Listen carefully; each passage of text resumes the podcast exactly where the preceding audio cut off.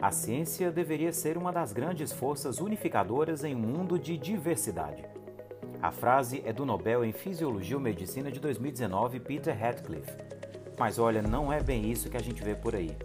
Para muitas pessoas, a opinião vale mais do que fatos comprovados cientificamente. E expor o conhecimento acaba se tornando desafiador.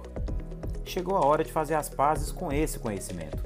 Este é o seu Estúdio Ciência um novo podcast que vai falar sobre ciência e seus impactos nas nossas vidas de uma forma diferente. Isso para você que entende que o conhecimento transforma. Eu sou o professor Hermógenes, muito prazer. Vem comigo?